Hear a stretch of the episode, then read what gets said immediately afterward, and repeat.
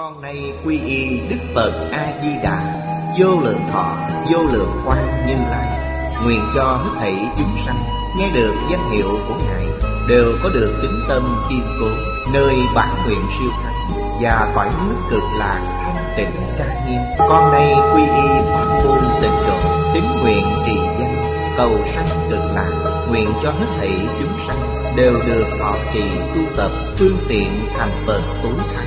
Con nay quy y Đức Quán Thế Âm Bồ Tát, Đức Đại Thế Chí Bồ Tát và Thanh Tịnh Đại Hải Chúng Bồ Tát, nguyện cho hết thảy chúng sanh đều phát Bồ Đề Thân, sanh về cực lạc, nhập thanh tịnh chúng, chóng thành Phật đạo.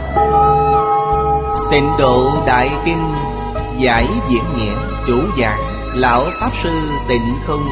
Chuyển ngữ Hạnh Chương. Biên tập Bình Minh.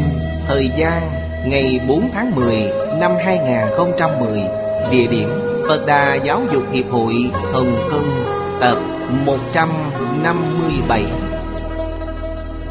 Chư vị pháp sư, chư vị đồng học, mời ngồi xuống.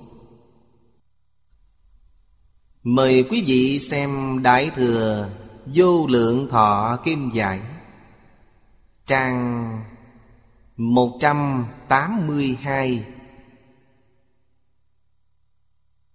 hàng thứ ba từ dưới đếm lên. Bắt đầu xem từ phẩm Phạm Hạnh trong Kinh Niết Bàn. Phẩm Phạm Hạnh Kinh Niết Bàn nói: vì sao gọi là Như Lai? Như những gì chư Phật quá khứ nói, không hề thay đổi. Vì sao nói không thay đổi?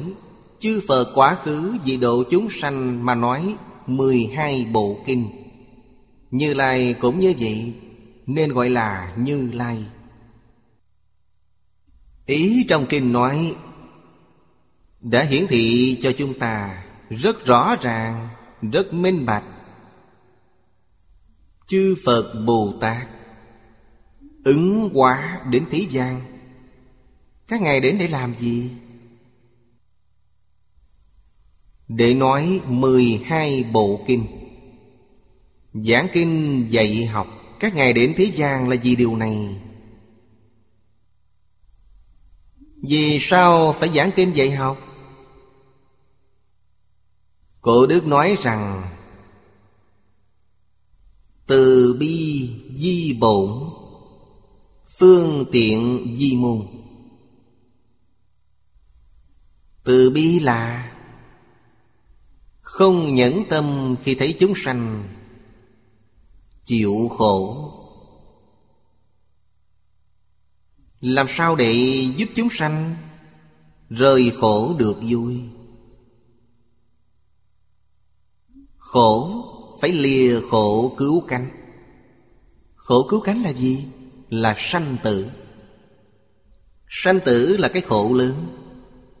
Làm sao để giúp chúng sanh vĩnh viễn thoát ly nỗi khổ lớn của sanh tử? Lạc là gì? Lạc là cứu cánh lạc. Thuật ngữ trong kinh gọi là Đại Bát Niết Bàn. Đây là dịch âm tiếng Phạn. Theo ý này mà nói, niềm vui vĩnh hằng sẽ không có khổ, vĩnh ly tất cả khổ. Đây là cảnh giới của Đại Niết Bàn. Trong kinh luận nói khổ, thông thường nói ba loại khổ lớn: khổ khổ, hoại khổ, hành khổ. Trong khổ khổ có 8 loại, gọi là 8 khổ giao xen lẫn nhau. Đây là 8 loại lớn. 4 loại ở trước là sanh lão bệnh tử, không ai tránh khỏi. Giàu nghèo phú quý đều lãnh chịu như nhau. Ngoài điều khổ này ra, còn có cầu bất đắc khổ, ái biệt ly khổ, oán tắng hội khổ, ngũ âm xí thạnh khổ. Ngũ âm xí thạnh khổ đặc biệt hiển thị ở thân tâm chúng ta không được mạnh khỏe, nên nhiều ưu tư, nhiều bệnh hoạn. Hạng người này không ít. Đại Bát Niết Bàn vĩnh viễn không có những hiện tượng khổ, quả báo khổ này. Đức Phật là vì điều này. Vì sao dùng phương pháp dạy học? Chúng ta không biết khổ từ đầu điểm. Khổ đến từ mê hoặc tạo nghiệp. Mê hoặc tạo nghiệp, quả báo chính là khổ. Nên Phật dĩ luân hồi lục đạo là biển khổ, khổ ải vô biên, quay đầu là bờ. Chúng ta biết Đức Phật Thích Ca Mâu Ni và tất cả chư Phật Bồ Tát thị hiện ở thế gian là giúp chúng ta quay đầu. Quay đầu là từ mê hoặc điên đảo quay đầu, chính là giác ngộ. Giác mà không mê, nghĩa là đã quay đầu. Mê mà không giác, đây là nhân của luân hồi lục đạo. Từ đó cho thấy ân huệ lớn nhất mà Phật đối với chúng sanh là giúp chúng ta phá mê khai ngộ. Phương tiện để giúp chúng sanh phá mê khai ngộ, phương tiện di môn. Phương là phương pháp, tiện là tiện nghi. Hợp lại nói là phương pháp thích hợp nhất. Phương pháp thích ứng nhất chính là dạy học. Cho nên Đức Thế Tôn xuất hiện, thị hiện trong thân phận một người thầy giáo, là một thân phận như thế. Chúng ta cần phải biết, trong kinh điển chúng ta thường thấy một danh từ gọi là thiên nhân sư. Trong 10 hiệu có thiên nhân sư. Cho nên thân phận của Phật là người thầy giáo. Dùng thân phận này xuất hiện ở thế gian. Ngài thị hiện cho chúng ta thấy năm 30 tuổi khai ngộ. Ngày xưa Khổng Tử nói một đời của ông 15 tuổi đạt chí hướng vào học tập, 30 học xong. Đức Phật cũng gần như vậy. 19 tuổi rời xa gia đình. Gia đình của Ngài là gia đình đế vương. Vậy mà Ngài từ bỏ vinh hoa phú quý, ra đi tham học. 19 tuổi đến 30 tuổi, thời gian 12 năm. Tất cả học phái và tôn giáo của Ấn Độ, Ngài đều đến học hỏi. Không còn gì để học, cũng không còn nơi nào để học, nhưng vẫn không giải quyết được vấn đề. Vấn đề lớn. Ngàn vạn năm nay nhân loại đều thảo luận vấn đề này. Vũ trụ từ đâu đến? Con người từ đâu đến? Tôi từ đâu đến? Vì sao có tôi? Đây là vấn đề lớn. Đức Thế Tôn học suốt 12 năm cũng không tìm ra đáp án, đành từ bỏ, không học nữa. Ngài liền nhập định dưới cây Tất Bát La bên bờ sông Hằng.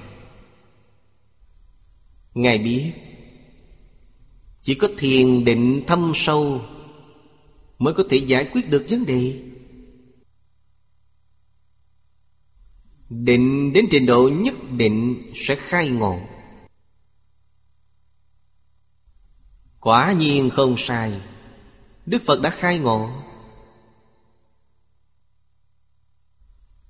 Khai ngộ, vấn đề được giải quyết, thành tựu trí tuệ đức tướng viên mãn, và bắt đầu công việc dạy học. 79 tuổi Ngài viên tịch, dạy học được 49 năm. Nếu ta hiểu giai đoạn hành nghi này một cách rõ ràng, minh bạch, thì không thể nói Đức Phật và tôn giáo có liên quan, cũng không thể nói không có liên quan. Vì sao vậy? Vì Ngài từng học tôn giáo. Tất cả tôn giáo của Ấn Độ Ngài đều học qua, nhưng Ngài không thuộc về một tôn giáo nào cả. Thật vậy, Ngài cũng không phải tôn giáo. Theo tư tưởng của người xưa thì Đức Phật đúng nghĩa là một người thầy giáo, giống như Khổng Tử vậy. Dùng thân phận một người thầy giáo xuất hiện ở thế gian. Vì thế hàng đệ tử đời sau xưng Đức Phật Thích Ca Mâu Ni là bổn sư, người thầy căn bản. Nói như cách nói hiện nay, chúng ta tiếp thu là giáo dục Phật giáo. Người thầy đầu tiên sáng lập giáo dục Phật giáo, nên xưng Ngài là bổn sư. Chúng ta với Ngài là quan hệ thầy trò. Chúng ta tự xưng đệ tử. Đệ tử, người bây giờ gọi là học sinh. Chúng ta với Đức Phật Thích Ca Mâu Ni là mối quan hệ thầy trò. Chư vị Bồ Tát, A-la-hán trong quá khứ đều là học trò của Phật. Hiện nay chúng ta cũng là học trò của Phật Thích Ca Mâu Ni. Vậy chư Bồ Tát và A-la-hán với chúng ta có quan hệ gì? Là mối quan hệ đồng học. Chúng ta có cùng một vị thầy. Họ học trước, chúng ta học sau. Quan hệ của chúng ta là học huynh và học đệ, là mối quan hệ này. Bồ Tát Quán Thế Âm là học huynh. Mối quan hệ thuộc về luân lý, chúng ta cần phải hiểu rõ ràng, minh bạch. Giữa chúng ta không có quan hệ tôn giáo. Chúng ta hoàn toàn là quan hệ thầy trò, là mối quan hệ đồng học với Bồ Tát và A-la-hán. Đều là những người tiếp thu giáo dục Phật giáo. Mục tiêu sau cùng của giáo dục Phật giáo là giúp chúng ta phá mê khai ngộ, lìa khổ được vui. Kim Phật cũng như cổ Phật, vì chúng ta giảng 12 bộ kinh. 12 bộ kinh này, ba loại trước là thể văn khác nhau, ba loại thuộc thể văn, mấy loại sau thuộc về nội dung những gì Ngài nói. Ngài nói những gì? Nói về hai phần là lý luận và chân tướng sự thật. Trong 12 bộ kinh, chúng ta học đến loại thứ 8. Hôm nay chúng ta bắt đầu từ loại thứ 9. Thứ 9 là luận nghị, dùng kinh văn pháp lý nghị luận vấn đáp. Lời này thuộc về luận nghị. Đây là nói đến nội dung. Trong kinh nói cho chúng ta biết về đạo lý, chân lý. Trong đây, trong rất nhiều kinh luận, chúng ta đều thấy vấn đáp. Như đại chúng đều biết, Kinh Đại Phật Đảnh Thủ Lăng Nghiêm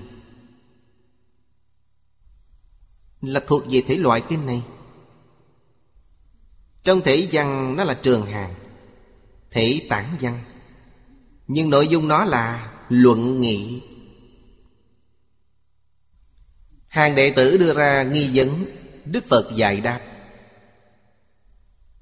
Đức Phật cũng đưa ra câu hỏi để cho hàng đệ tử giải đáp. Đây là người hỏi người đáp. Chúng ta ở bên cạnh nghe hiểu, giác ngộ được. Loại kinh văn này gọi là luận nghị. Hiện nay trong Đại Tạng Kinh luận tạng thuộc về loại này. Thứ 10 là tự thuyết, không có hỏi, không ai thỉnh giáo. Đức Phật tự thuyết. Kinh văn không có người hỏi, do Phật tự nói. Như Kinh Na-di-đà vậy.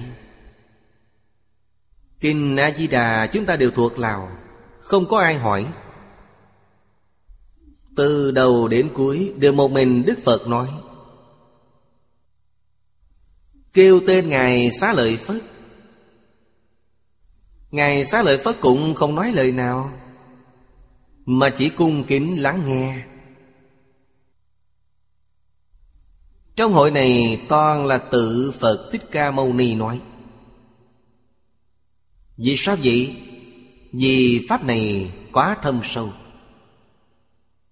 người thường không biết đâu để hỏi. Đức Phật thì nhân duyên thuần thuộc. Duyên là gì? Đức Phật nói ra chúng hội có thể tin, có thể hiểu, có thể hành trì.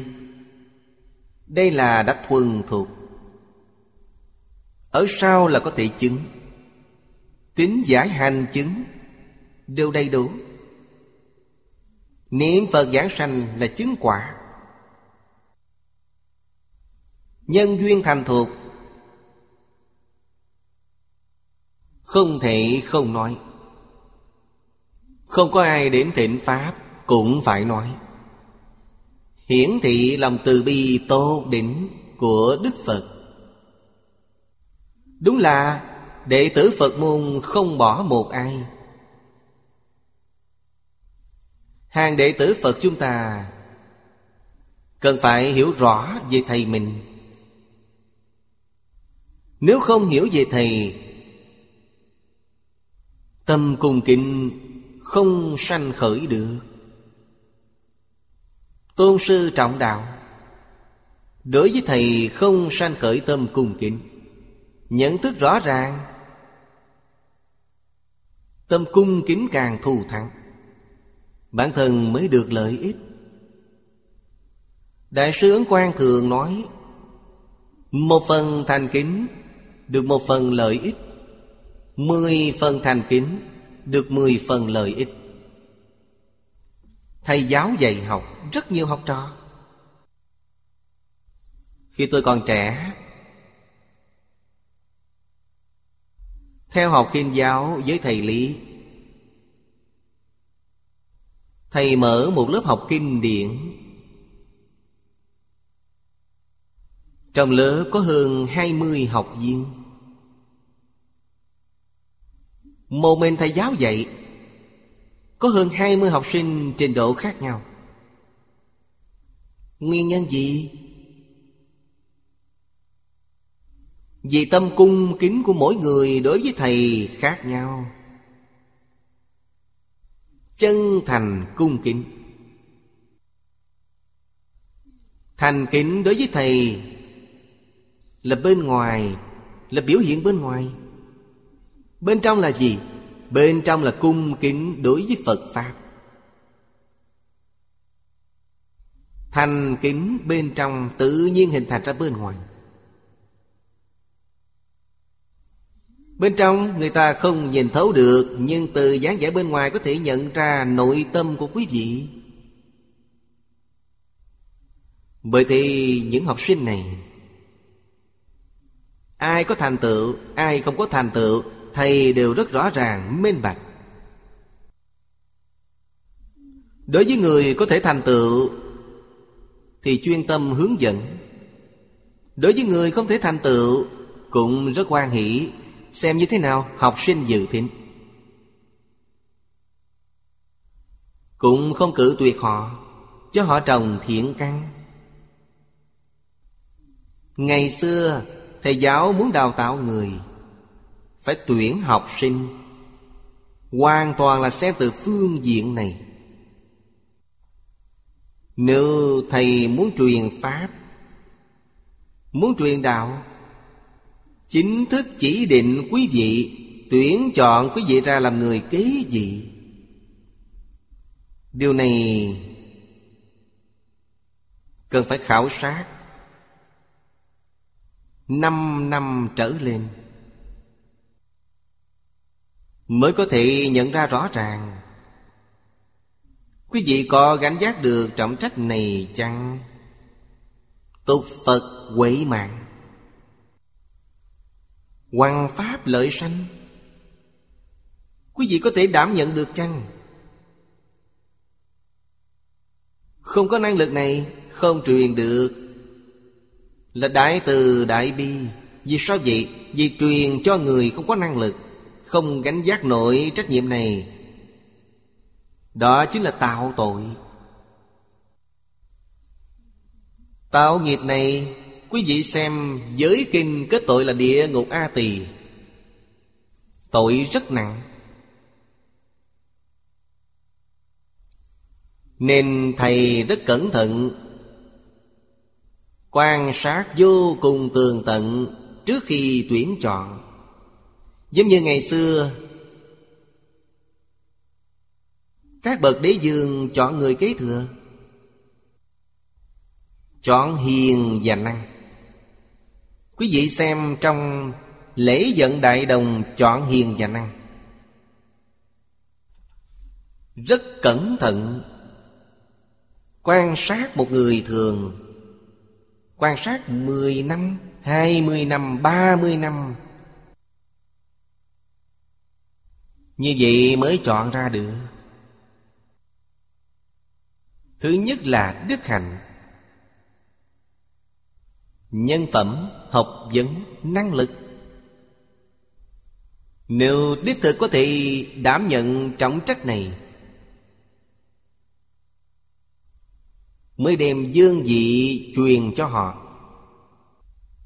Hiền nghĩa là kế thừa dương vị, năng là kế thừa đại thần. Đây là cách trị đại đồng. Ngày xưa từng xuất hiện không phải là lý tưởng Nghiêu Thuấn Vũ. Chúng ta xem lịch sử ghi chép, họ lựa chọn nhân tài bằng phương pháp này. Từ Vô Vũ trở về sau, truyền ngôi cho con trai, nên đã trở thành nhà thiên hạ. Nhưng con trai của Vô Vũ quả thực rất rốt ráo, tức là Dương Khải. Dương Khải là con trai của Hạ Vũ. Đức hạnh, học vấn, năng lực, xử sự đối nhân tiếp vật, đương thời không ai không tán thán, không ai không khâm phục. Nên Đại Vũ cũng tiếp nhận tiến cử của đại chúng. đem giới vị truyền cho con trai, truyền cho Khải. Từ đây về sau, người xưa gọi là Tiểu Khang. Tiểu Khang là nói ba đời Hạ Khương Chu. Đây đều là bậc trung. Thời đại Khổng Mạnh và Khổng Tử ra đời là thời loạn, xuân thu chiến quốc. Động loạn này kéo dài hơn 400 năm, gần 500 năm. Nên Khổng Mạnh niệm niệm không quên nền chính trị của Thánh Hiền, luôn nhắc đến Nghiêu Thuấn Vũ Thang là thánh nhân. Cho nên nền chính trị ngày xưa là chính trị Thánh Hiền. Chúng ta không thể không biết điều này. Giáo dục là giáo dục Thánh Hiền, chính trị là chính trị Thánh Hiền. Bất luận là ngành nghề nào, người là Thánh Hiền nhân. Kinh tế là thương nhân Thánh Hiền, làm công là công nhân Thánh Hiền. Bất luận ngành nghề nào đều là Thánh Hiền. Quý vị muốn hỏi vì sao ư? Vì nên giáo dục ta tiếp thu là giáo dục Thánh Hiền. Từ giáo dục gia đình đến giáo dục học đường, đọc sách chí tại Thánh Hiền. Đây là thiên hạ đại trị. Không dám nói là thế giới cực lạc, cũng tương tự với thế giới cực lạc. Cho nên trải qua các đời, trong lòng người đọc sách văn nhân luôn hướng đến, khác với người bây giờ. Bởi thì căn tánh thuần thục, có thể tiếp thu. Không ai thỉnh Đức Phật liền tự nói, tự động dạy. Thứ 11 là Phương Quảng. Nói chân lý phương chánh quảng đại. Loại kinh văn này có tiêu đề là Phương Quảng. Nổi tiếng nhất là Kinh Đại Phương Quảng Phật Hoa Nghiêm. Quả đúng là chân lý phương chánh quảng đại. Nói như trong Kinh Bát Nhã, bộ Kinh Đại Phương Quảng Phật Hoa Nghiêm này, Đức Phật Thích Ca Mâu Ni đã nói những gì? Trong Kinh Bát Nhã nói là thật tướng các pháp. Quý vị nghĩ có đúng chăng? Một bộ Kinh Đại Phương Quảng Phật Hoa Nghiêm nói về thật tướng các pháp. Các pháp là tất cả pháp. Thật tướng như người hiện nay gọi là chân tướng. Chân tướng tất cả pháp giữa vũ trụ là nói đến vấn đề này. Loại kinh này có tựa đề là Phương Quảng. Kinh sau cùng là Thọ Ký. Kinh văn Thọ Ký cho Bồ Tát thành Phật. Loại này không chuyên tin. Trong tất cả các kinh điển, Đức Phật đều nói đến vấn đề này. Đoạn kinh văn này thuộc về Thọ Ký. Đức Phật có trí tuệ này, có năng lực này, biết được tương lai khi nào quý vị tu hành chứng quả thành Phật.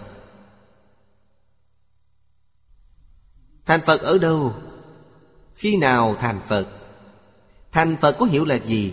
Ngài đều có thể nói ra. Đây gọi là 12 bộ kinh.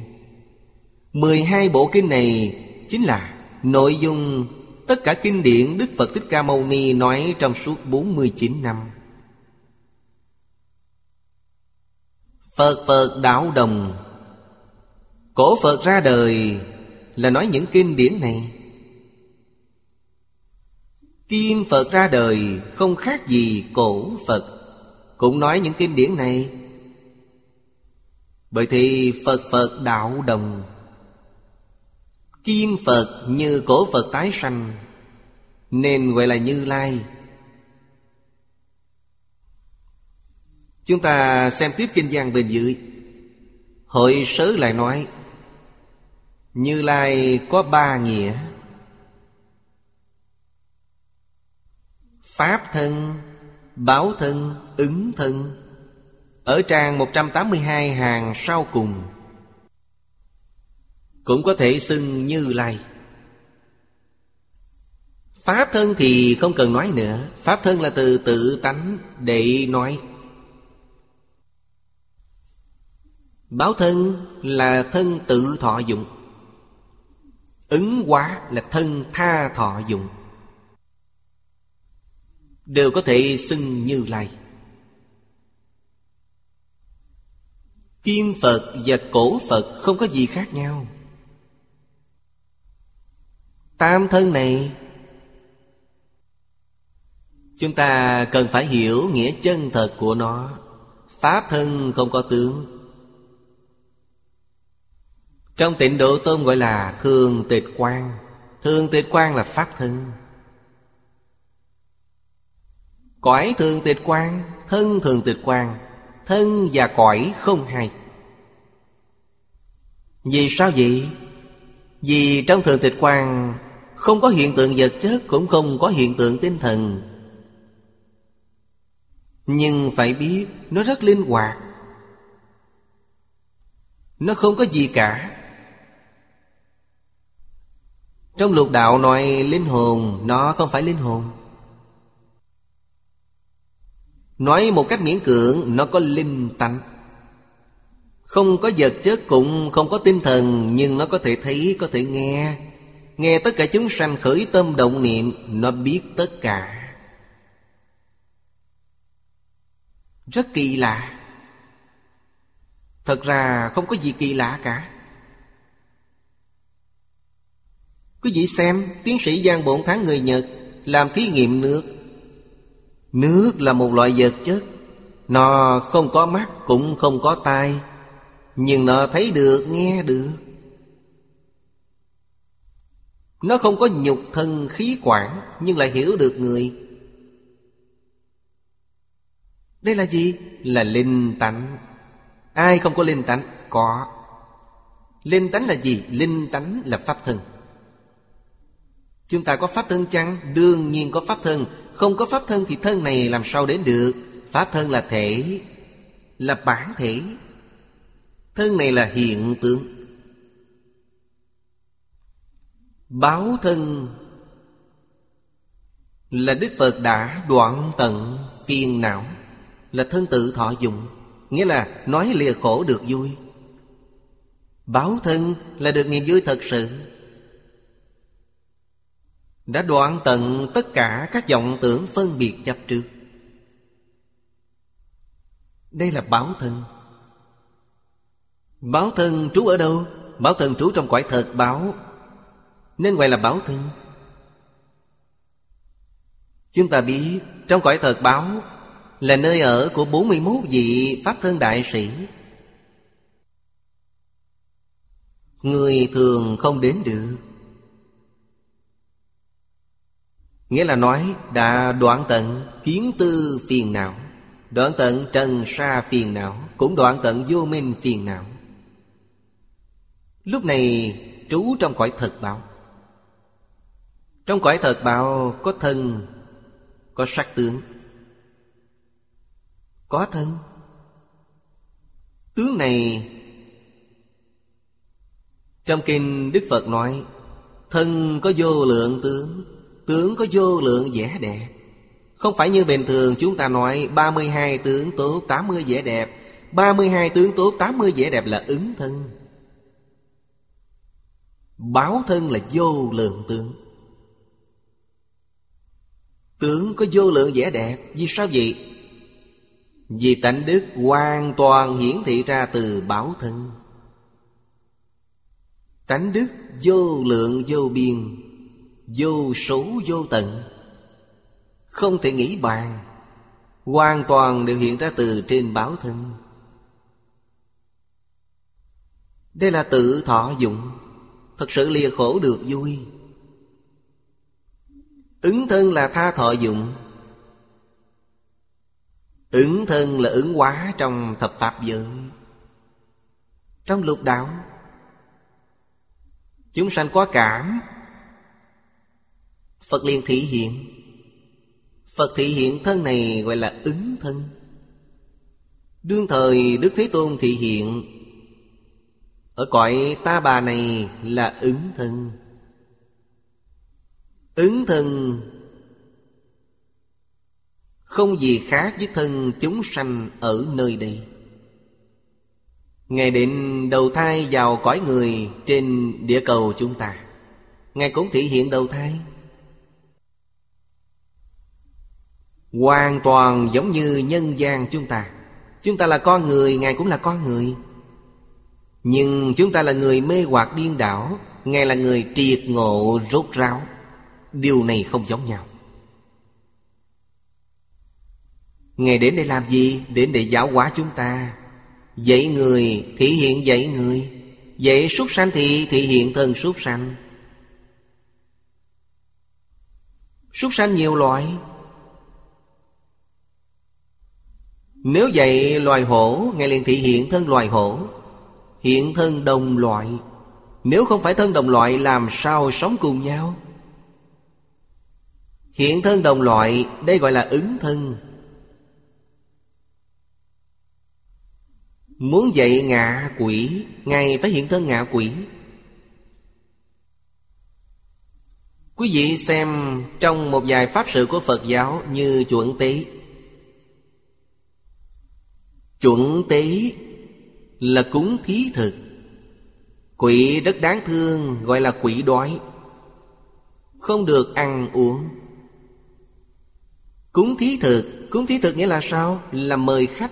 Mời ai? Mời quỷ đến ăn cơm. Quý vị xem trên đài cúng thí có cắm một bài vị quỷ vương, gọi là Tiêu Diện đại sĩ, mặt mũi hung dữ. Tiêu Diện là ai? Bồ Tát Quán Thế Âm, hiện thân quỷ ở trong đường ngạ quỷ. Ở đường nào thì hiện thân ở đường đó, đây gọi là ứng thân. Không hiện thân này không thể giáo hóa loài chúng sanh đó. Hòa quang đồng trần với tất cả chúng sanh. Còn một thân nữa gọi là hóa thân. Hóa thân khác với ứng thân, cũng là giáo hóa chúng sanh, nhưng thời gian ngắn. Quý vị nhìn thấy họ, họ nói chuyện với quý vị, chỉ điểm cho quý vị, xong rồi liền biện mất. Quý vị không tìm thấy họ nữa. Không biết họ từ đâu đến, cũng không biết họ đi về đâu, nhưng thật sự nhìn thấy họ, đây là hóa thân. Hóa thân cũng thường có,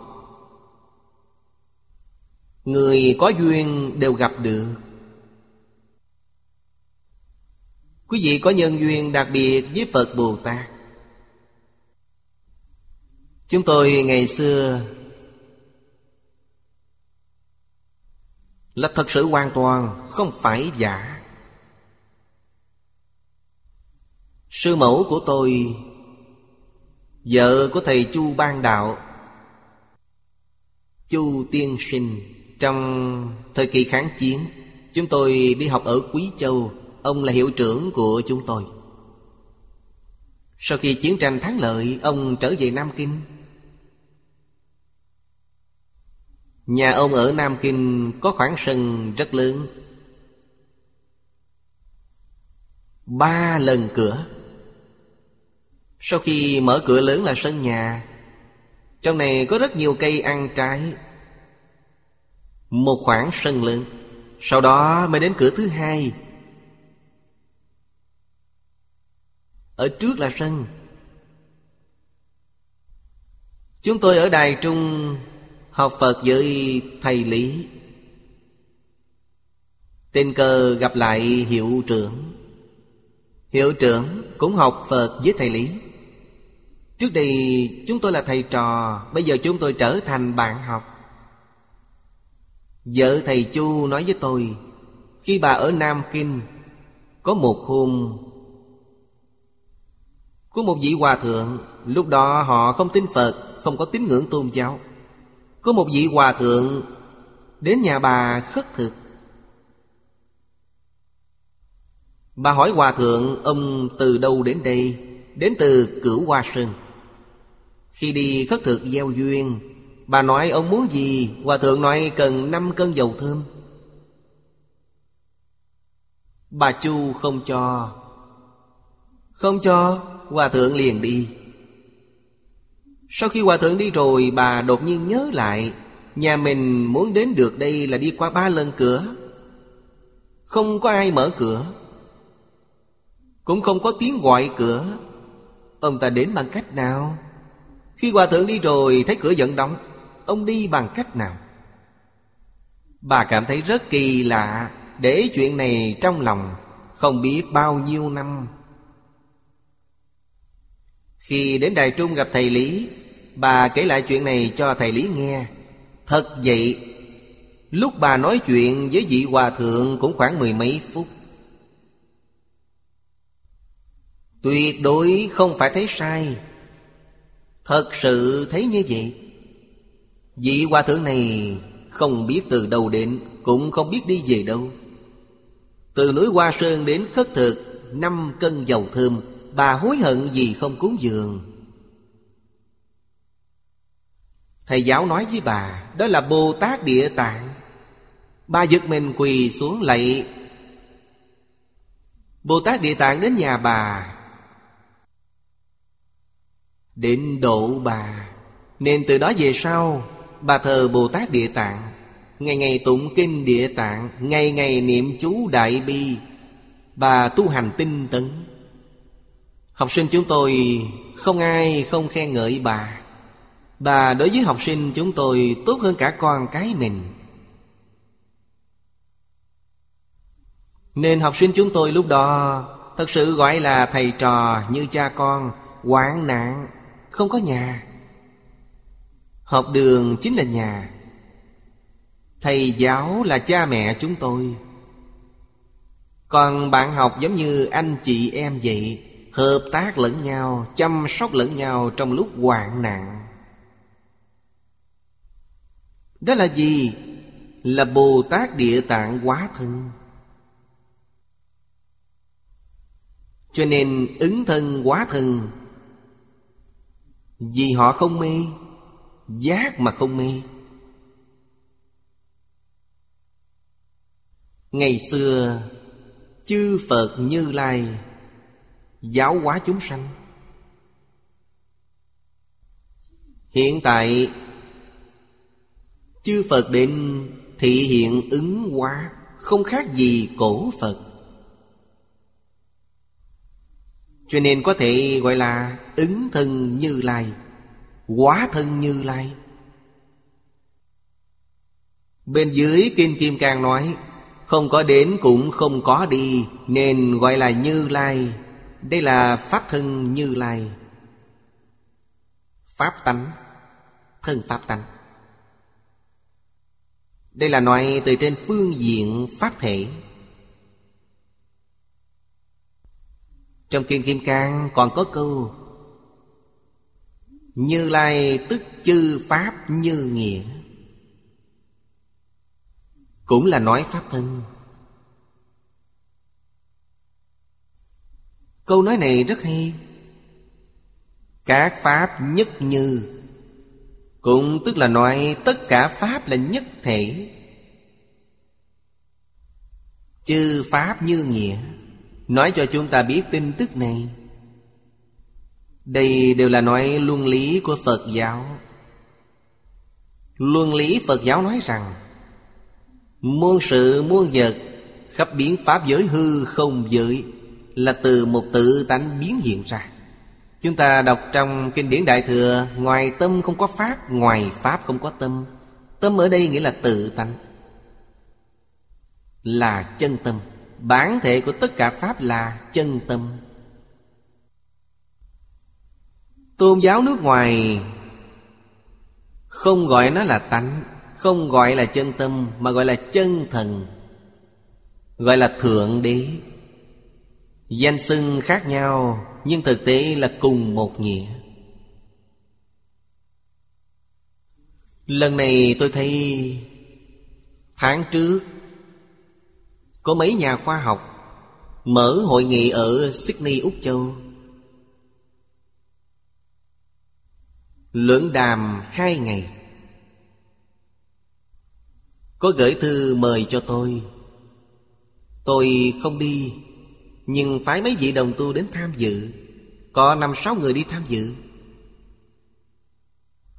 Tôi xem ghi chép báo cáo của họ, khiến tôi cảm thấy rất kinh ngạc. Những báo cáo khoa học ngày nay ngày càng tiếp cận Phật giáo. Mặc dù họ là tín đồ tôn giáo, nói rằng Thượng Đế tức là tôi tức là Thượng Đế. Tôi là Thượng Đế, quý vị cũng là Thượng Đế. Thì báo cáo này giống với những gì trong Phật giáo Đại Thừa nói. Tất cả chúng sanh vốn là Phật. 3.000 năm trước Đức Phật đã nói như vậy. Hiện nay các nhà khoa học, có một số tín đồ là tín đồ tôn giáo, họ thừa nhận Thượng Đế không phải một người. Điều này trước đây tôi chưa từng nghe, nên ngày càng gần với tư tưởng của Phật giáo Đại Thừa. Đây là thật. Chủ tạo vật thật sự là ý niệm. Trong kinh nói tâm hiện thực biến. Tâm chính là chân tâm, nghĩa là pháp tánh. Năng sanh năng hiện. Huệ Năng Đại Sư khai ngộ nói không ngờ tự tánh năng sanh vạn pháp. Tự tánh này chính là pháp tánh, nghĩa là bản tánh chân như, năng sanh vạn pháp. Trong Hoàn Nguyên Quán nói nguồn gốc của vũ trụ là nhất niệm bất giác. Nhất niệm bất giác này là A Lại Gia sanh ra. Toàn thể vũ trụ xuất hiện. Sau khi xuất hiện, đây là gì? Là hiện tượng vật chất, hiện tượng tinh thần, hiện tượng tự nhiên. Cả 3 hiện tượng đều xuất hiện. Bất cứ hiện tượng nào đều có 3 đặc tánh. Thứ nhất là chư biện pháp giới. Vì chúng ta biết bất luận là vật chất hay tinh thần, nó đều có tần suất. Nên hiện nay các nhà khoa học phát hiện là vũ trụ, họ đưa ra một lý luận, lý luận dây đàn. Lý luận này giống như khi đàn, khi ta gậy nó có chấn động. Muôn sự muôn vật giữa vũ trụ, vì sao có nhiều sự bất đồng đến thế? Đây là tần suất không giống nhau. Tất cả đều thuộc về chấn động. Chấn động này hiện nay khoa học gọi là năng lượng. Vì chấn động nên mới xuất hiện hiện tượng tinh thần, hiện tượng vật chất và hiện tượng tự nhiên. Tam tệ tướng của A Lại Gia, nghiệp tướng của A Lại Gia chính là chấn động. Lúc động chúng ta gọi nó là khởi tâm động niệm. Nó vô cùng di tị, bản thân chúng ta không cách nào phát giác được. Chấn động cực kỳ di tị. Tốc độ chấn động này, chỉ cần vừa động nó liền chu biện pháp giới. Nói cách khác, bất cứ tốc độ nào đều không sánh bằng chấn động của tâm niệm này. Ánh sáng của mặt trời đến địa cầu phải mất 8 phút, cự ly không xa lắm. Nhưng ý niệm chúng ta vừa chấn động là chu biện pháp giới. Nên cảm ứng đạo giao với tất cả chư Phật Bồ Tát không thể nghĩ bàn. Đặc tánh thứ hai là xuất sanh vô tận. Nói như chúng ta hiện nay là biến hóa vô cùng, quả là không thể nghĩ bàn. Trong sự biến hóa này, mặc dù là ức vạn năm nay không có hai hiện tượng dao động nào biến hóa hoàn toàn tương đồng, không có. Xưa nay chưa từng có. Chỉ có đến khi nào tương đồng, khi bất động là tương đồng. Chỉ cần là động sẽ không có tương đồng. Xuất sanh vô tận. Đặc tánh thứ ba là hàm dung không hữu. Hàm không, không là hư không, hữu là dạng hữu. Vấn đề này thông thường chúng ta gọi là tâm lượng lượng. Nó có thể bao dung. Trong Phật Pháp thường nói là tâm bao thái hư, lượng châu sa giới. Chính là ý này. Quý vị xem lượng này lớn biết bao. Đây là gì? Là tâm lượng của tự tánh, tâm lượng của A Lại Gia. Tâm lượng quý vị vốn lớn như vậy, hiện nay tâm lượng lại biến thành nhỏ như vậy. Hai người cũng không thể bao dung lẫn nhau. Đó gọi là gì? Là tạo nghiệp. Tạo nghiệp thì phải chịu khổ. Nghiệp không phải là thật, khổ cũng không phải là thật. Nhưng nó nhất định có hiện tượng này. Đây là định luật nhân quả. Định luật này không khó lý giải. Vì sao vậy? Có thể từ trong cảnh mộng lãnh hội được. Mỗi người đều có kinh nghiệm nằm mộng. Quý vị thấy ác mộng, trong mộng sợ hãi đến nỗi đổ mồ hôi lạnh toàn thân, nhưng tỉnh dậy đều là không, là giả. Nhân quả đều là giả. Hiện nay chúng ta đang ở trong mộng, cần phải biết điều này. Đức Phật dạy chúng ta luân hồi lục đạo từ đâu mà có? Từ chấp trước, tình chấp. Chúng ta đối với tất cả pháp thế xuất thế gian không còn chấp trước, như vậy là đã tỉnh. Sau khi tỉnh mộng, lục đạo không còn, là một giấc mộng.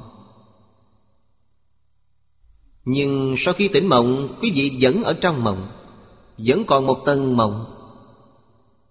Lục đạo là mộng trong mộng, đã tỉnh mộng.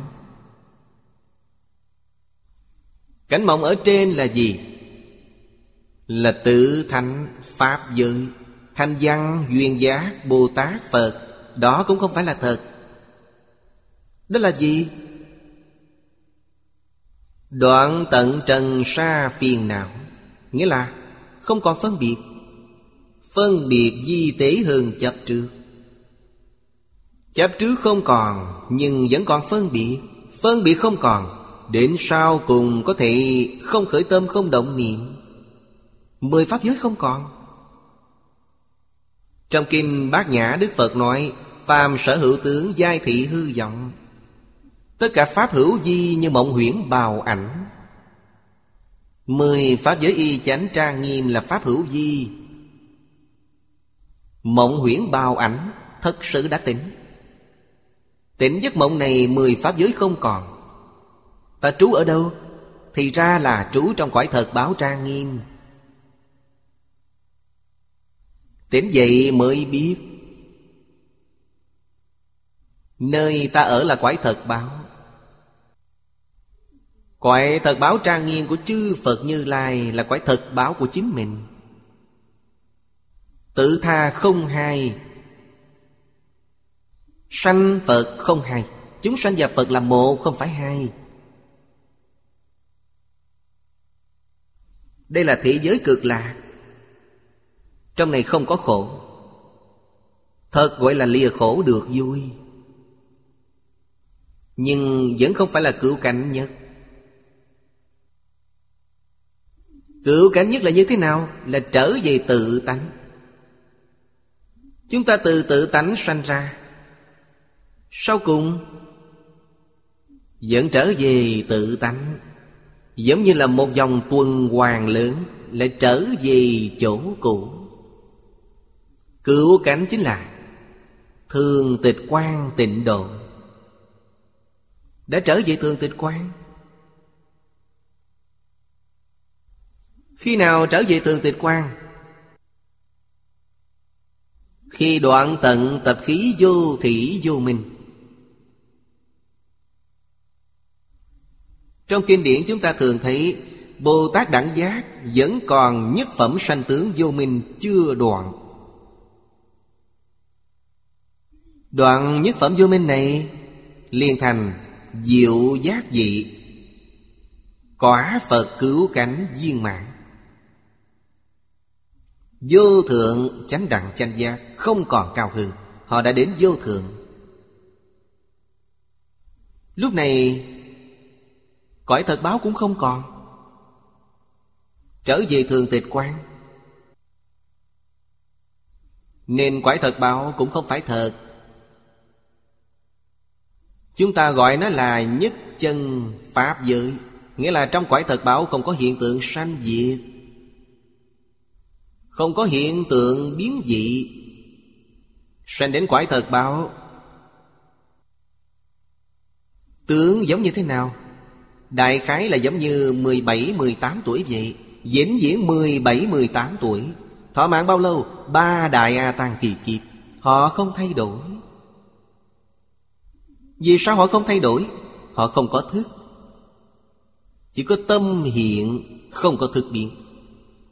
Thức là bát thức. Họ ở trong cảnh giới đó là chuyển bát thức thành tứ trí. Nói cách khác, họ dùng chân tâm. Chân tâm không thay đổi. Trong 10 pháp dùng vọng tâm. Vọng tâm thay đổi. Vọng tâm thay đổi trong từng sát na, từng giây từng phút không giống nhau, nên nó có sanh diệt. Ý niệm có sanh diệt, nên hiện tướng có sanh diệt. Ý niệm không có sanh diệt, nên nó sẽ thường trú. Người trong cõi thật báo trường thọ, vô lượng thọ, nhưng tướng mạo vĩnh viễn bất biến. Vĩnh viễn không có sanh bệnh, không có hiện tượng này. Cây cỏ hoa lá mãi xanh tươi, không có điêu tàn. Trong kinh điển chúng ta đọc được rất nhiều. Đức Phật không nói phàm sở hữu tướng giai thị hư vọng, cõi thật báo là ngoại lệ, không nói lời này. Cho nên cõi thật báo cũng sẽ diệt tận. Các nhà vật lý học hiện đại phát hiện, khi nghiên cứu vũ trụ vĩ quan, hiện nay chúng ta có thể thăm dò được, trên thực tế chỉ là 10% của toàn thể vũ trụ mà thôi. 90% vũ trụ còn lại không nhìn thấy, họ rất mơ hồ. Chúng ta nghe báo cáo này của họ vô cùng hoan hỷ, gật đầu vì chúng ta đã hiểu. Họ không hiểu, nhưng chúng ta hiểu. 90% vũ trụ đó đi đâu? Để trở về thường tịch quang. Trở về thường tịch quang thì dù quý vị có tìm cũng không thấy được. Vì thường tịch quang nó không có phải vật chất, cũng không phải tinh thần. Nếu là vật chất, nhãn nhĩ tỷ thiệt thân có thể tiếp xúc được. Nó là tinh thần, đệ lục ý thức có thể tiếp xúc được. Khi trở về thường tịch quang, 8 thức đều không khởi tác dụng, đều không có cách nào duyên được nó. Nó đã trở về tự tánh. Phật Pháp đích thực là triết học cao cấp. Không những là triết học cao cấp mà còn là khoa học cao cấp. Ngày nay vấn đề mà khoa học và triết học không giải quyết được, trong Phật Pháp đều có cả. Khoa học tiến bộ sau khi có thể thăm dò được cảnh giới này, không có cách nào tiếp tục nâng cao hơn nữa, không có cách nào nâng cao thêm nữa. Nếu nâng cao thêm nữa phải dùng phương pháp của Đại Thừa, buông bỏ vọng tưởng phân biệt chấp trước. Sau cùng Đức Phật nói một câu: vấn đề minh tâm kiến tánh chỉ có chứng mới biết được. Cần bản thân quý vị phải tự chứng được, quý vị sẽ hiểu được. Khi quý vị không thể chứng được, dùng ý thức để duyên đó. Công năng của ý thức đối với bên ngoài có thể duyên đến vũ trụ, đối với bên trong có thể duyên đến A Lại Gia, nhưng không duyên được tự tánh. Thức thứ 6 có thể duyên. Danh từ hiện nay của chúng ta gọi là tri thức. Từ buông bỏ tập khí phiền não, trong này chứng được gọi là trí tuệ. Cho nên Đức Phật chứng được là Ngài dùng trí tuệ, không phải dùng tri thức. Ngày nay khoa học thăm dò được tất cả đều thuộc về tri thức, không phải trí tuệ. Phạm vi mà tri thức có thể thăm dò được chỉ lớn chừng đó, thật đáng nể. Nhưng họ chưa đoạn được phiền não. Chưa đoạn được phiền não, nói cách khác, họ không ra khỏi luân hồi lục đạo. Cần phải hiểu điều này. Trong Phật Pháp tu học không coi trọng tri thức, chỉ coi trọng trí tuệ, coi trọng đức hạnh, coi trọng sự buông xả. Đức Phật dạy chúng ta buông bỏ kiến tư phiền não, liền chứng được A-la-hán. Lục đạo không còn, vượt thoát lục đạo. Đây là lợi ích chân thật. Mặc dù tri thức khá cao, nhưng ta chưa trừ được thị phi nhân ngã, chưa buông bỏ được tự tư tự lợi, chưa buông bỏ tham sân si mạng. Như vậy quý vị ở trong lục đạo phải sanh tử như thế nào vẫn là sanh tử như thế đó, vô ích. Tri thức không hữu dụng. Dù tri thức cao đến đâu, nếu vẫn còn tham sân si mạng, nhất định đọa tam đồ. Nếu có trí tuệ chắc chắn họ không còn tham sân si mạng. Không giống nhau. Trí tuệ lợi ích thù thắng. Chúng ta nhất định phải hiểu điều này. Chúng ta xem tiếp bên dưới, trang 183 hàng thứ nhất, chuyển pháp luân. Luận nói đệ nhất nghĩa đế gọi là Như, chánh giác gọi là Lai. Đây là báo thân Như Lai. Đây là nói gì? Trong cõi thật báo trang nghiêm, 41 vị pháp thân đại sĩ, đệ nhất nghĩa đế gọi là Như. Đệ nhất nghĩa đế là gì? Chính là trong kinh này nói loại thứ nhất trong 3 loại chân thật. Chân thật rốt ráo nghĩa là tự tánh, người xưa gọi là bản tánh. Bản tánh vốn thiện.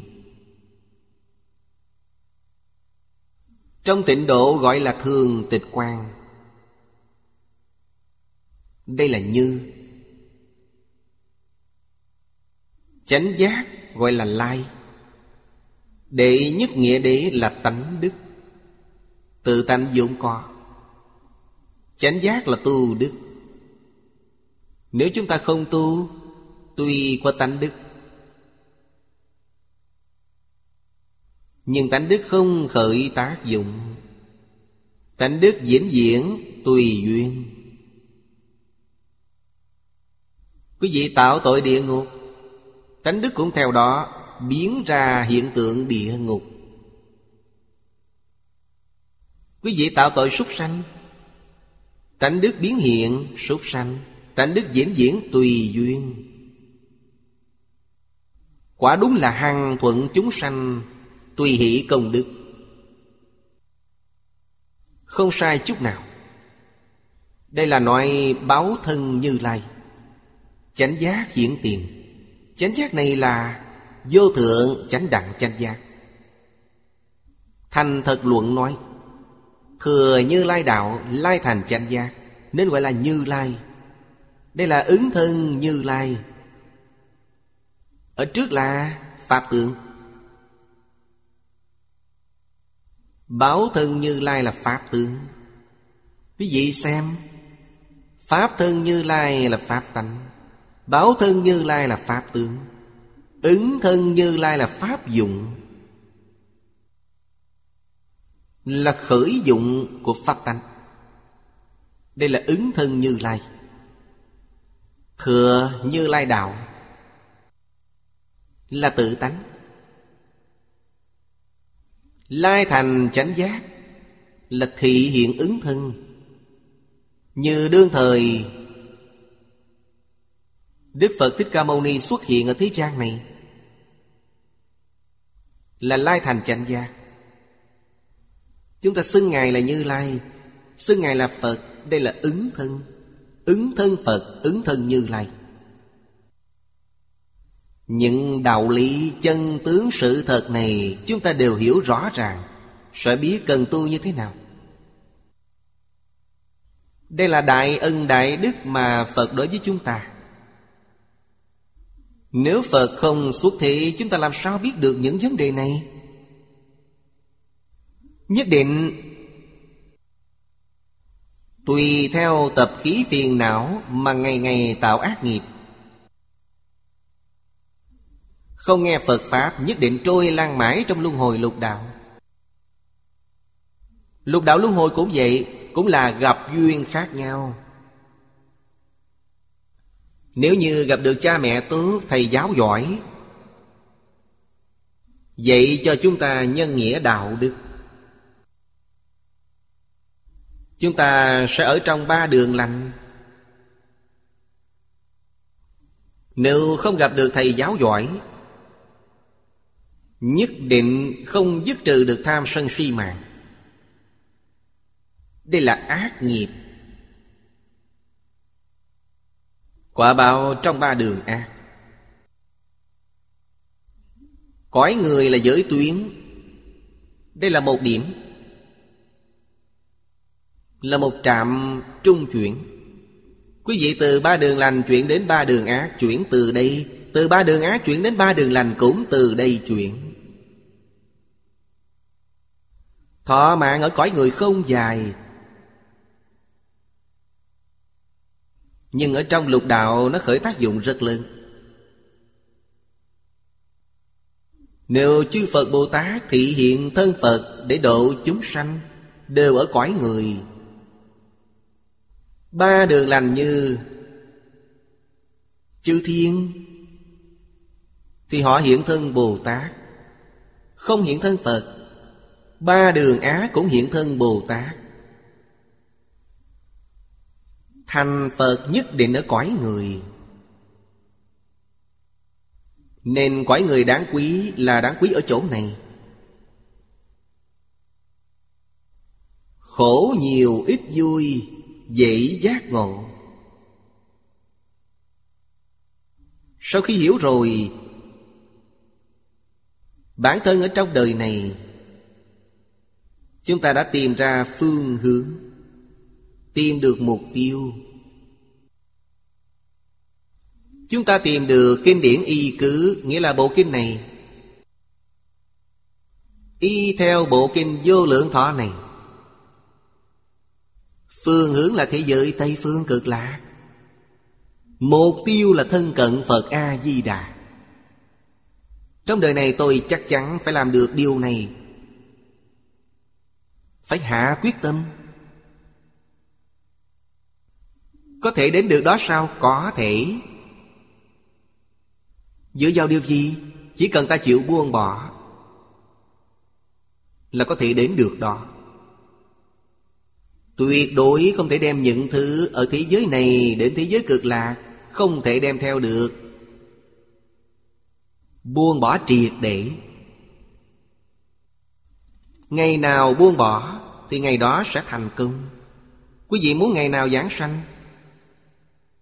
Hôm nay tôi giảng sanh, hôm nay phải triệt để buông bỏ, hôm nay thật sự được giảng sanh. Vì sao vậy? Chúng ta ở đây vừa khởi tâm động niệm Phật A Di Đà liền nhận được tin tức. Trong Hoàn Nguyên Quán nói: chu biến pháp giới. Thế giới Cực Lạc với chúng ta là cùng một pháp giới. Đương nhiên Ngài nhận được tin tức, thật sự phát nguyện, thật sự phát tâm, Phật A Di Đà sẽ đến. Đây hoàn toàn là sự thật. Đừng tiếp tục tham đắm những thứ không thật. Lúc đó là giả, không có gì là thật. Ngay cả 10 pháp giới cũng là giả. Đến thế giới Cực Lạc là trở về đến cõi thật báo trang nghiêm. Chúng ta chưa đoạn được nhất phẩm tập khí phiền não, nhất phẩm chưa đoạn cũng vậy, cũng là cõi thật báo. Bộ 18 nguyện của Phật A Di Đà nói rất rõ ràng. Chỉ cần sanh đến thế giới Cực Lạc đều làm A Duy Diệt Trí Bồ Tát. A Duy Diệt Trí Bồ Tát là Bồ Tát nào? Tam Bất Thoại. Tam Bất Thoại nói như thế nào? Tiểu thừa A La Hán là dị bất thoại. Bồ Tát Đại Thừa là hành bất thoại. Minh tâm kiến tánh, Hoa Nghiêm viên giáo trở lên là niệm bất thoại. Chúng ta được 3 loại tam bất thoái này. Đó là Kinh Hoa Nghiêm viên giáo sơ trụ trở lên. 41 vị Pháp Thân Đại Sĩ, họ trú ở đâu? Họ trú trong cõi thật báo trang nghiêm. Bởi thế quý vị sẽ biết, thế giới Cực Lạc tuy nói 4 cõi, nhưng lấy cõi thật báo trang nghiêm làm trung tâm. Tuy ta sanh vào cõi phàm thánh đồng cư, chưa đoạn nhất phẩm phiền não, nhưng được oai thần bổn nguyện của Phật A Di Đà gia trì. Ta ở thế giới Cực Lạc, trí tuệ, thần thông, đạo lực bình đẳng với Pháp Thân Đại Sĩ của hàng sư trụ trở lên, đãi ngộ giống nhau. Thế giới khác không có lợi ích này. Phật A Di Đà đối xử bình đẳng, tuyệt đối không có phân biệt quý vị là cõi đồng cư hay quý vị là cõi phương tiện, không có tâm phân biệt này. Điều này hiếm có, quá thật hiếm có. Bởi vậy 4 cõi của thế giới Cực Lạc là ở cùng nhau, một sanh tất cả sanh. Hoàn cảnh tu học thù thắng như vậy, chúng ta không đến thì đi đâu để tìm? Cần phải biết điều này. Vấn đề này là thật, không phải giả. Đối với thế gian này không hề có chút tham luyến nào. Ở thế giới này ngày nào, vấn đề hàng đầu là nâng cao cảnh giới của mình. Việc lớn thứ hai là giúp những chúng sanh khổ nạn. Điều này cần phải hiểu rõ ràng. Nếu đem việc giúp đỡ tất cả chúng sanh khổ nạn coi là việc lớn hàng đầu, đặt công phu tu học của mình ở vị trí thứ hai, không tệ. Quý vị tu được không ít phước báo, nhưng không về được thế giới cực lạc. Đời sau hưởng phước báo nhân thiên. Quý vị đang tạo công đức này. Khi hưởng phước báo nhân thiên, quý vị có tạo nghiệp chăng? Quý vị xem thế gian hiện nay, chức vị lớn, tiền tài nhiều, họ có tạo nghiệp chăng?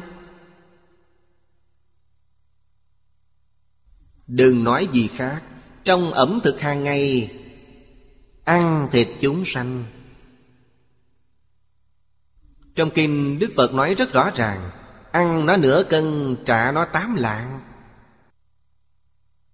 Nợ mạng phải trả mạng, nợ tiền phải trả tiền. Như vậy phải làm sao? Vì thế chúng ta ở thế gian này, tất cả công đức tu học được đều hồi hướng cho oán thân trái chủ, sám hối đối với họ. Trước đây không biết, bây giờ học Phật mới hiểu, cầu xin họ tha thứ. Khi giảng sanh đừng đến quấy phá. Tôi sanh đến thế giới cực lạc, sau khi thành Phật sẽ trở lại độ họ. Điều kiện của chúng ta bàn thỏa đáng, tinh tấn tu hành, họ đồng ý. Nếu bàn những điều kiện này, bản thân quý vị vẫn còn tâm riêng tư, dướng vào danh gian lợi dưỡng, bị tham sân si mạng chi phối. Những oán thần trái chủ này không tha cho quý vị. Vì sao vậy? Vì những gì quý vị nói với tôi đều là giả, gạt tôi.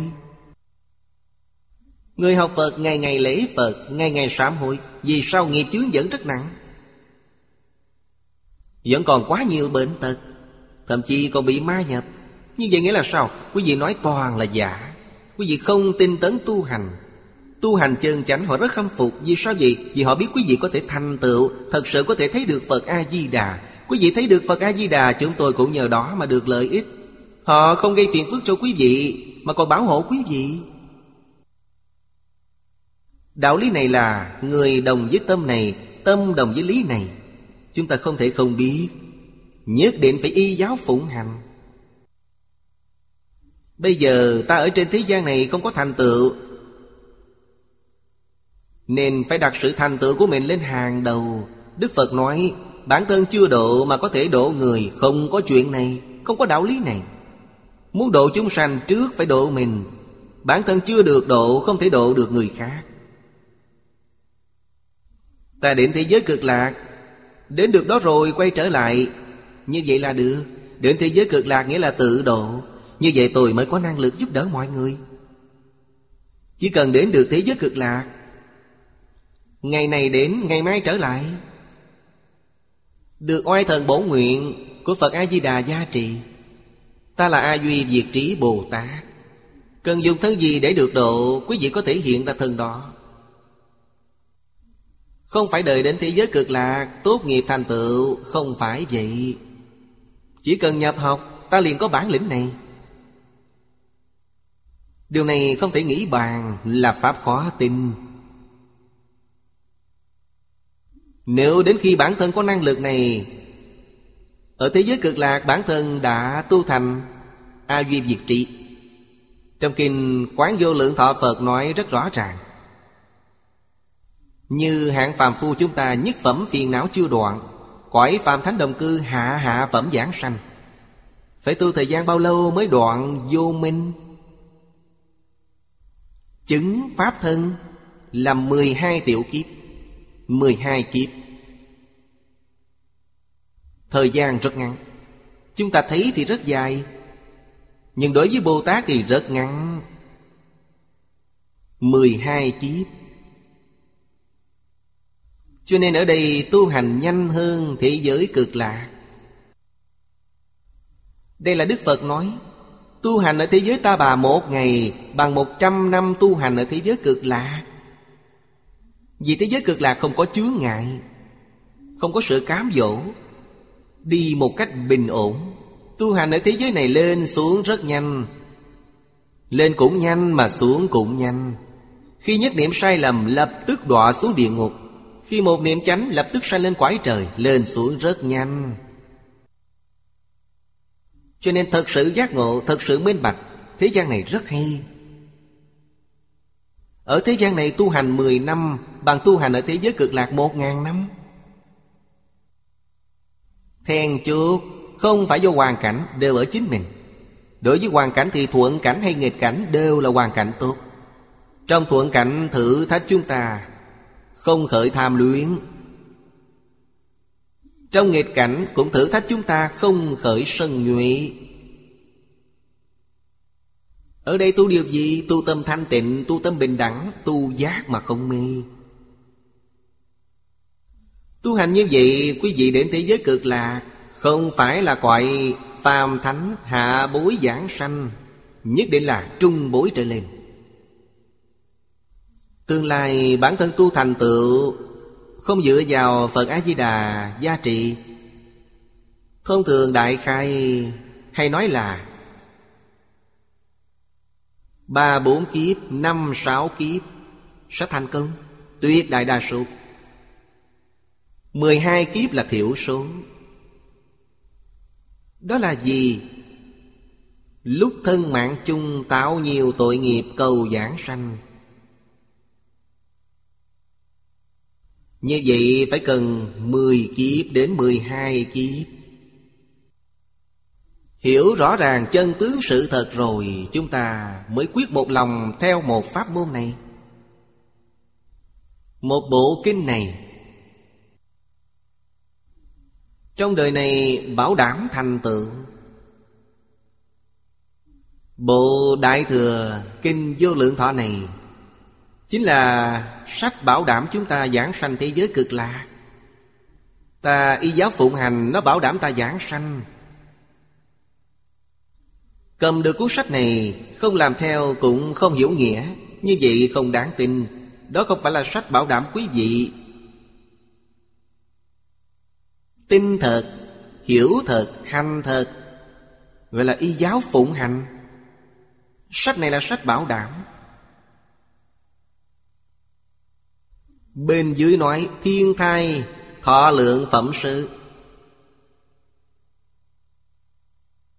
Đây là trong kinh Pháp Hoa nói, như là pháp như cảnh, không nhân không quả, có Phật không Phật, tánh tướng thường nhiên, biển khắp nơi mà không thay đổi, gọi là như. Bất động mà đến là lai. Đây là chỉ pháp thân Như Lai. Đoạn này trong kinh Pháp Hoa cũng là nói pháp thân Như Lai, đều nói tự tánh. Pháp như cảnh, như cảnh là ví dụ. Như là không khác nhau. Tánh tướng nhất như, tánh như tướng, tướng như tánh. Tánh tướng là nhất thể, lý sự là nhất thể, nhân quả là nhất thể. Tất cả mọi hiện tượng trong vũ trụ là nhất thể, không nhân không quả. Có nhân quả chăng? Có nhân quả. Vì sao nói có nhân quả? Vì có ý niệm là có nhân quả. Không có ý niệm thì nhân quả không có. Tôi đã vô niệm quý vị vẫn có nhân quả. Vì sao vậy? Vì quý vị có vô niệm. Quý vị không có cách nào vì quý vị còn có vô niệm. Vô niệm cũng không được có. Nếu khi thật sự tu vô niệm, tương lai đi về đâu? Đến trời vô tưởng. Quả báo ở trời vô tưởng. Cho nên vô niệm cũng không có. Đó gọi là gì? Đó là ý niệm thật sự không còn. Đoạn tận khởi tâm động niệm. Đoạn tận khởi tâm động niệm là cảnh giới của Pháp thân đại sĩ sơ trụ trở lên. Cần phải biết điều này. Khởi nhân của tất cả Pháp là ý niệm đầu tiên.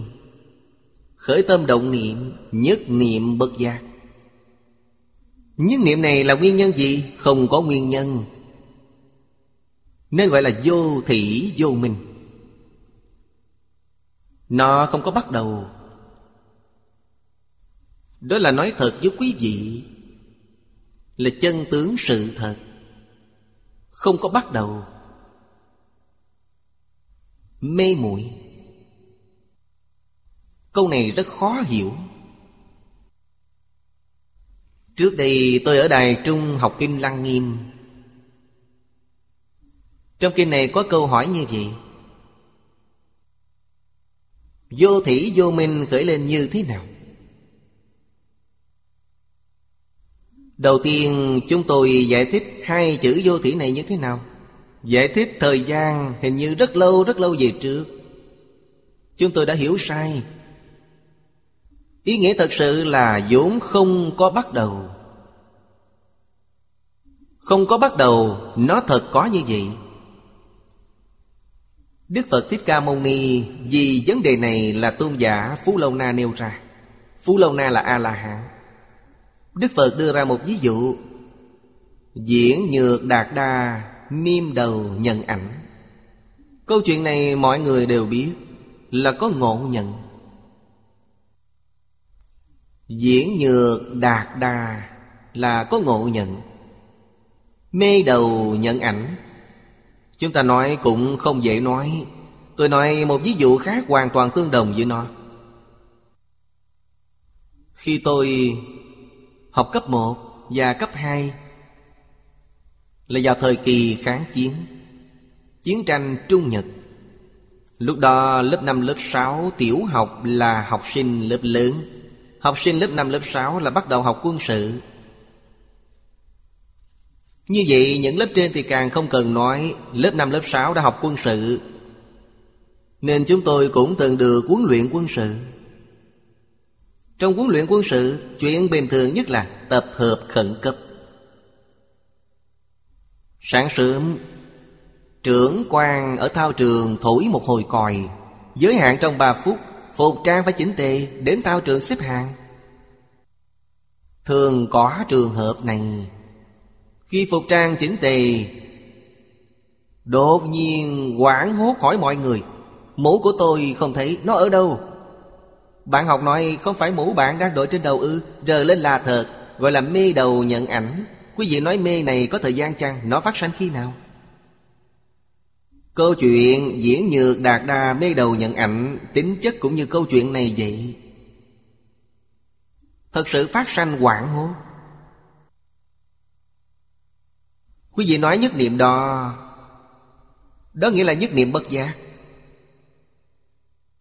Quên bản thân đã đội mũ, đó là nhất niệm bất giác. Nhất niệm bất giác đó là nguyên nhân gì? Tìm không ra nguyên nhân. Ý niệm đầu tiên không có nguyên nhân. Ý niệm thứ hai có nguyên nhân là gì? Ý niệm đầu tiên là nhân mới có ý niệm thứ hai. Ý niệm thứ hai là nhân của ý niệm thứ ba. Về sau đều có nhân quả, nên niệm thứ nhất không có nhân. Niệm này không có thời gian. Quý vị nói khởi lên khi nào? Không có, ngay ở tại đây. Cho nên giọng niệm này là niệm này nối tiếp niệm kia, niệm này tiếp niệm kia, ta mới nhìn thấy thế giới này. Nếu chúng ta đoạn ý niệm này, thế giới này lập tức không còn. Vì sao vậy? Vì nó là giả. Giống như ta xem phim vậy, từng đoạn băng phim nhựa. Nếu một đoạn nào đó bị đứt, phim lập tức không có, còn lại một khoảng trống. Đạo lý chính là như vậy. Bởi vậy nên biết thế giới này khi còn tương tục, còn tồn tại là ý niệm chưa đoạn. Cá nhân là thế giới cá nhân, hai bên không liên quan lẫn nhau. Ý niệm của chúng ta đoạn, lục đạo của chúng ta không còn, nhưng lục đạo của quý vị vẫn còn. Quý vị đoạn tận vọng niệm lục đạo, Đoạn nhất niệm này, khởi tâm động niệm không còn. Lục đạo của quý vị không còn, nhưng lục đạo của họ vẫn còn. Cá nhân là của cá nhân. Cá nhân là vũ trụ của cá nhân mỗi người, không liên quan đến nhau. Điều này trong kinh điển Đại Thừa, Đức Phật nói rất rõ ràng, rất minh bạch. Khi giác ngộ, ta mới có năng lực giúp người khác giác ngộ, mới có năng lực ứng hóa thân trong 10 pháp giới. Ta ứng thân hóa thân để giúp những chúng sanh có nhân duyên. Chúng sanh có duyên là sao? Là họ tin quý vị. Nhưng vì quý vị nói họ tin, có thể lý giải và y giáo phụng hành, đây là có duyên với mình. Bây giờ kết duyên tiện lợi hơn ngày xưa nhiều. Quý vị xem hiện nay chúng ta thông qua mạng Internet kết duyên với không biết bao nhiêu người trên toàn thế giới. Chỉ cần người ta mở kênh này ra đều là người có duyên. Truyền hình vệ tinh vô cùng phổ biến. Nên ở đây nói không nhân không quả là thật. Trong đệ nhất nghĩa không nhân không quả, trong đệ nhị nghĩa có nhân có quả. Cũng chính là nói trong 10 pháp giới có nhân có quả. Trong cõi thật báo trang nghiêm vẫn có nhân có quả. Nó không phải đệ nhất nghĩa. Thường tịch quan là đệ nhất nghĩa. Trong thường tịch quan không có nhân không quả, chỉ có một cảnh giới như vậy. Nhân quả, như Đại sư Huệ Năng nói, đâu ngờ tự tánh năng sanh vạn pháp. Nhân quả sanh ra đồng thời với năng sanh vạn pháp. Nhân quả cũng là một trong vạn pháp, sanh đồng thời, không có trước sau.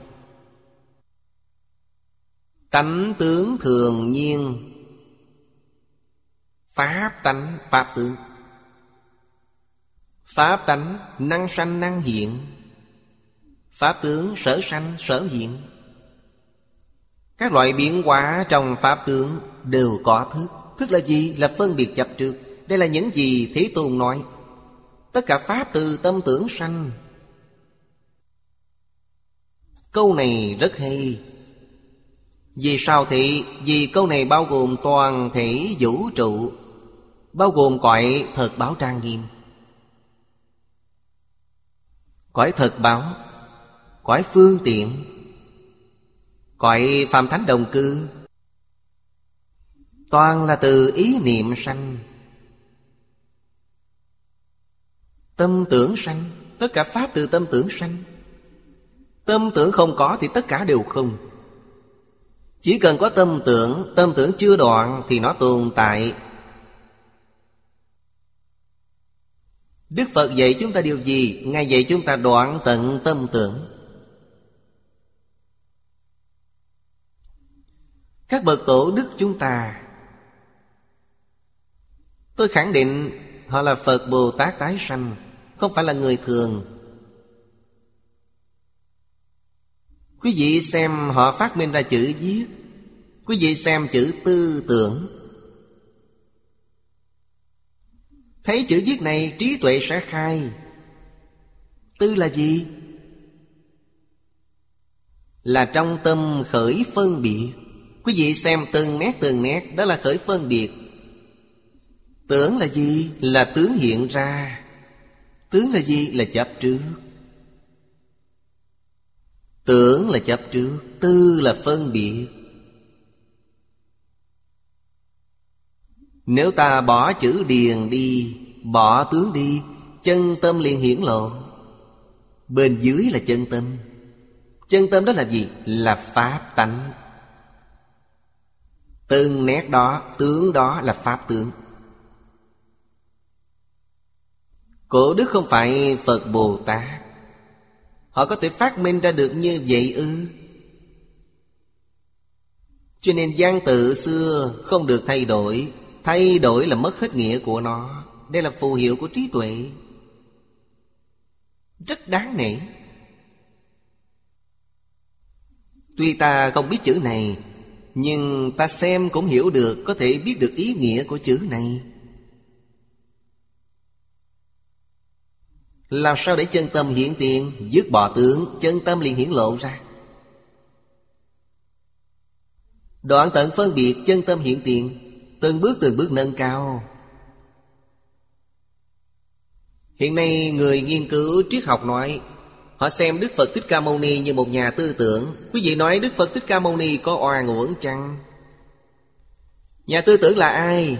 Chúng sanh trong luân hồi lục đạo là nhà tư tưởng, nên gọi là tánh tướng thường nhiên. Chư Phật Bồ Tát thị hiện trong lục đạo, trong 10 pháp giới, hòa quang đồng trần với những chúng sanh này. Cần lấy thân gì để độ thoát, liền hiện ra thân đó. Trong Kinh Lăng Nghiêm nói, tùy tâm ứng lượng. Tâm này là vọng tâm của chúng sanh, nghĩa là tư tưởng. Các ngài cảm ứng tùy theo tâm tưởng của chúng sanh. Họ có chứa ngã chăng? Không có. Tuy họ thị hiện, nhưng không có tư, cũng không có tưởng, nên họ diễn diễn tương ưng với chân tâm, tương ưng với tự tánh. Như vậy là đúng. Bây giờ chúng ta tương ưng với tánh đức, nhưng bên trong có tư tưởng. Tánh đức là gì? Trong Phật Pháp nói phổ biến nhất là thập thiện nghiệp đạo. Quý vị xem trong Kinh Thập Thiện Nghiệp Đạo, Đức Phật nói Pháp Nhân Thiên, cũng chính là nói ta ở trong lục đạo được thân người, được thân trời là gì? Nhờ thập thiện nghiệp. Không tu thập thiện, ta không thể sanh làm trời người. Trung phẩm thập thiện được thân người, thượng phẩm thập thiện sanh lên cõi trời. Trái với thập thiện đó là thập ác. Thập ác, hạ phẩm thập ác là đường súc sanh, trung phẩm thập ác là đường ngạ quỷ, thượng phẩm thập ác là đường địa ngục. Đó là tánh đức. Ngày xưa, người xưa nói 12 chữ, ý nghĩa như nhau. Quý vị xem người xưa nói hiếu đệ trung tín, lễ nghĩa liêm sĩ, nhân ái hòa bình, 12 chữ. 12 loại đức này là tánh đức. Nhưng khi chúng ta học, chúng ta vẫn còn phân biệt chấp trước, nên trở thành đạo đức thế gian. Nếu chúng ta tu theo 12 chữ này, không có phân biệt, không có chấp trước, vậy là tu giống như A-la-hán. Tu 12 loại này có thể chứng A-la-hán chăng? Có thể. Có thể thành Bồ-Tát chăng? Có thể. Vì nó thông với thập thiện. Bởi thế có một số người học Phật vô cùng chấp trước. Ngày nay chúng ta đề xướng Đệ Tử Quy, đó là sách của Nho giáo, sao chúng ta có thể học nó? Cảm ứng thiên là đạo gia, sao chúng ta lại học nó? Những người này không thể ra khỏi luân hồi lục đạo. Tuy rất tôn trọng Phật, nhưng lại bài xích các tôn giáo khác, sai lầm. Các tôn giáo khác cũng là Phật, cùng một tự tánh sanh ra. Ngoài tâm không có pháp, ngoài pháp không có tâm. Nếu chúng ta hỏi Nho là ngoài tâm hay là trong tâm? Ngoài tâm chúng ta có Nho giáo chăng? Ngoài tâm có đạo chăng? Đạo bên ngoài tâm từ đâu đến? Nếu nó không phải từ tự tánh biến hiện, vậy nó từ đâu đến? Chẳng lẽ có 2 tự tánh, 3 tự tánh ư? Làm gì có đạo lý này? Tự tánh chỉ có một, từ một thể sanh ra. Nếu ta bài xích là sai. biến pháp giới hư không giới với mình là nhất thể. Trước đây tôi phỏng vấn ở Nhật. Nhật Bản có một vị hòa thượng, ông rất mến tôi. Khi tôi đến thăm, hòa thượng khoảng 100 tuổi. Năm đó tôi đến thăm ông. Khi ông ra đi là 103 tuổi, đi cũng được vài năm rồi. Hòa thượng Trung Thôn Khang Long. Ông nói với tôi, ông nói tất cả người sáng lập tôn giáo trên toàn thế giới đều là hóa thân của Bồ Tát Quán Âm. Quý vị xem, vị hòa thượng này có bài xích các tôn giáo khác chăng? Nhất định không. Đều là hóa thân của Bồ Tát Quán Âm. Khi tôi ra về, đệ tử của hòa thượng nói với tôi, Pháp sư Kiều Bổn, hiện nay là phương trượng. Pháp sư Kiều Bổn nói, thầy Tịnh Không à, hòa thượng chúng tôi xưa nay chưa từng nói như vậy, không biết sao hôm nay gặp thầy lại nói như vậy. Tất cả người sáng lập tôn giáo đều là hóa thân của Bồ Tát Quán Thế Âm. Người sáng lập Nho và Đạo giáo đương nhiên là hóa thân của Phật Bồ Tát, cũng bao gồm thần Đạo giáo của Nhật Bản. Là một không phải hai. Tánh tướng thường nhiên, ý câu này rất thâm sâu. Biến khắp mọi nơi mà không có thay đổi, đây là như, không có sai khác. Nhất định phải biết điều này. Bất động mà đến là lai, đích thực bất động mà đến. Hiện tượng này cũng phổ biến khắp mọi nơi, chỉ là chúng ta không phát giác được. Chúng ta sản sinh ra rất nhiều hiểu lầm, tất cả đều do vọng tưởng phân biệt chấp trước chi phối. Vọng tưởng rất khó đoạn, chỉ cần buông bỏ được phân biệt chấp trước. Những gì trong kinh điển Đại Thừa nói ta đều thấy được, ở ngay trước mắt, ngay trong cuộc sống hàng ngày. Cho nên đây là chỉ Pháp thân Như Lai. Bên dưới nói Phật có ba thân là Pháp thân, Báo thân, Hóa thân. Nên giải thích về Như Lai chính là giải thích cũng có Pháp thân, Báo thân, Ứng thân, tức sự khác biệt của Hóa thân. Có ba cách nói như vậy. Căn cứ giải thích trong hội sự. Hội sự là do một vị Pháp sư người Nhật trước tác. Ông chú giải về Kinh Vô Lượng Thọ nói rằng không đến không đi là Pháp thân, chánh giác với đệ nhất nghĩa đế, như chân thật tướng như vậy mà đến là Báo thân. Thừa đạo chân như thật tướng mà thành chánh giác mà đến là Ứng thân. Ở đây nói rất hay, nói rất rõ ràng. Các giải thích đều có thể y theo thuyết của hội sự mà biết được ý này. Hội sự nói một cách rõ ràng, minh bạch, dễ hiểu. Không có đến đi, không có sanh diệt. Nói như chúng ta hiện nay, nó không phải tương đối, không có tương đối. Đây là Pháp thân. Nói rõ ràng hơn một chút, không có đối lập là Pháp thân. Loại thứ hai là nương vào Pháp thân. Báo thân này là nương vào Pháp thân mà đến. Chánh giác đối với đệ nhất nghĩa đệ, đây chính là nương Pháp thân. Chân như thật tướng như vậy mà đến. Chân như thật tướng là tu đức,